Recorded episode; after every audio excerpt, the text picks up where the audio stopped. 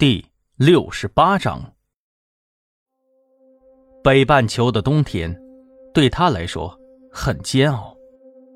当他回到汽车旅馆的时候，发现自己的行李已经被丢进了垃圾堆，房东还朝着他竖起了中指：“Fuck off, asshole！” 他撇撇嘴：“Fuck you too。”在这里，他有个洋气的名字。叫做 Sam。不过，他现在似乎只能回去当他的张山了。他是为了躲避追查才来的这里。两年半以前，他通过勒索病毒，狠狠地敲了好几个富商的竹杠。不过，他没有见好就收，接连不断的得手，让他的虚荣心爆棚，不断的发起新的攻击。而这份虚荣。在遇到一个 ID 叫做“黑白天使”的人以后，被彻底打破了。对方不仅破解了他所有的手段，竟然还亲自留言警告他不要这么做。这就好比一个人正风光得意的时候，被人迎面打了一记耳光，他这个气呀，直接就开始跟对面硬刚。但是他没有想到。自己引以为傲的技术，几招就被对面虐成了渣渣。而且，因为他的自以为是，惹怒了黑白天使，他竟然把张山怎么渣、怎么被虐的过程，仔仔细细写了个帖子，发到了黑客圈子里。这让张山饱受折磨，他的虚荣心已经到了病态的地步了。消息一出，引来了无数的群嘲。黑白天使此举，无疑是对张山一直所追求的价值根基进行了毁灭性的打击。张山非常享受被人仰望的感觉，可现在偏偏被所有人踩在了脚底下。你再这样下去，就一辈子也别想收获别人的关注了。黑白天使警告他。张山气得几天几夜吃不好睡不着，疯狂追查这个人到底是谁，买好了作案工具，想把他给碎尸万段。但是他依然无法突破黑白天使的防御，反而被对方逆向查找到了自己的详细信息，而且还顺手报了警。张山只得仓皇出逃，极其狼狈。来到国外以后。他开始放纵自己，大手大脚花光了所有的钱，最后连房租都付不起，成了一个老赖。最近呢，他靠着假身份又偷偷潜回了国，结果一回来，他却知道了一个噩耗：父母在他潜逃期间呢，被仇人找上门，被逼得双双自杀。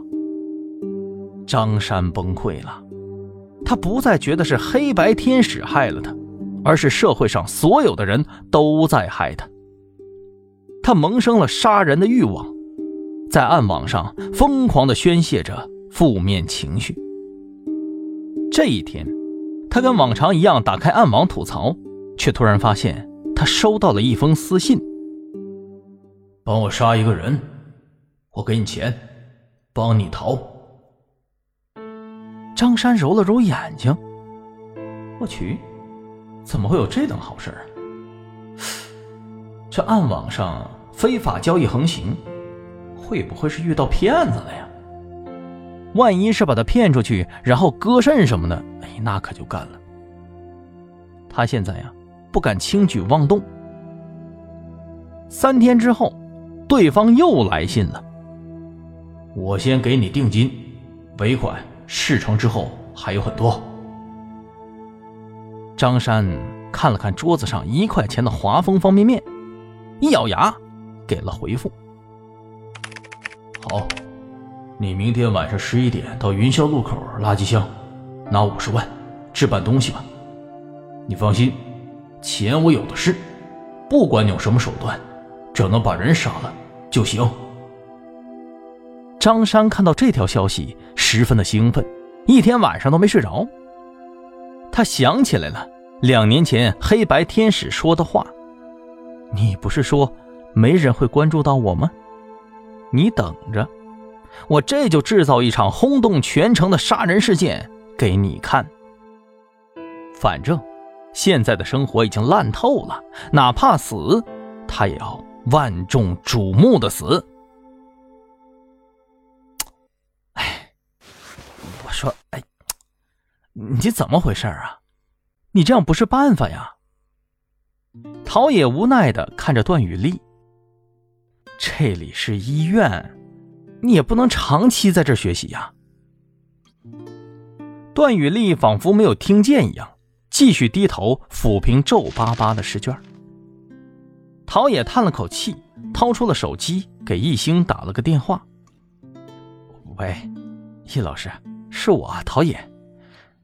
段雨丽又过来了，也不是说她在这里就会耽误我们工作什么的，就是，哎。”她也是要高考的呀，总得有一个好的学习环境吧。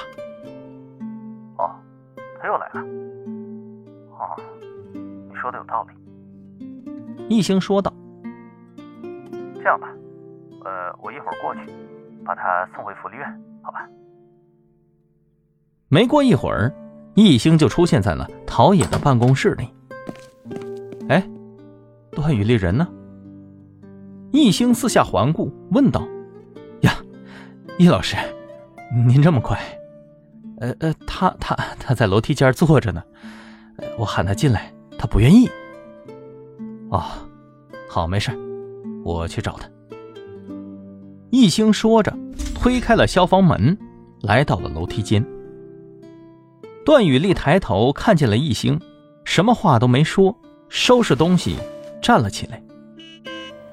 等到了滨海市福利院，他们见到了刚刚上任的新院长，他非常不好意思的道歉：“啊，是我这里小孩没看好，真的对不起啊。”“啊，没关系，我不是说这事儿的。”一星看着走廊里堆积如山的花篮，笑着说道：“您这不也是刚上任吗？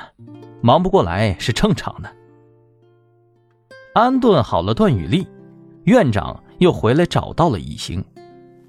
我这边正在跟孩子们讨论以后再来的小孩取什么姓氏，您博学多识，有没有什么好主意啊？新院长这么一介绍，一星才知道，原来陈院长在的时候，除非这孩子送来的时候已经取好名字了，不然呢，都会统一姓田野的田，寓意着希望。其实吧，我也没什么好主意呀。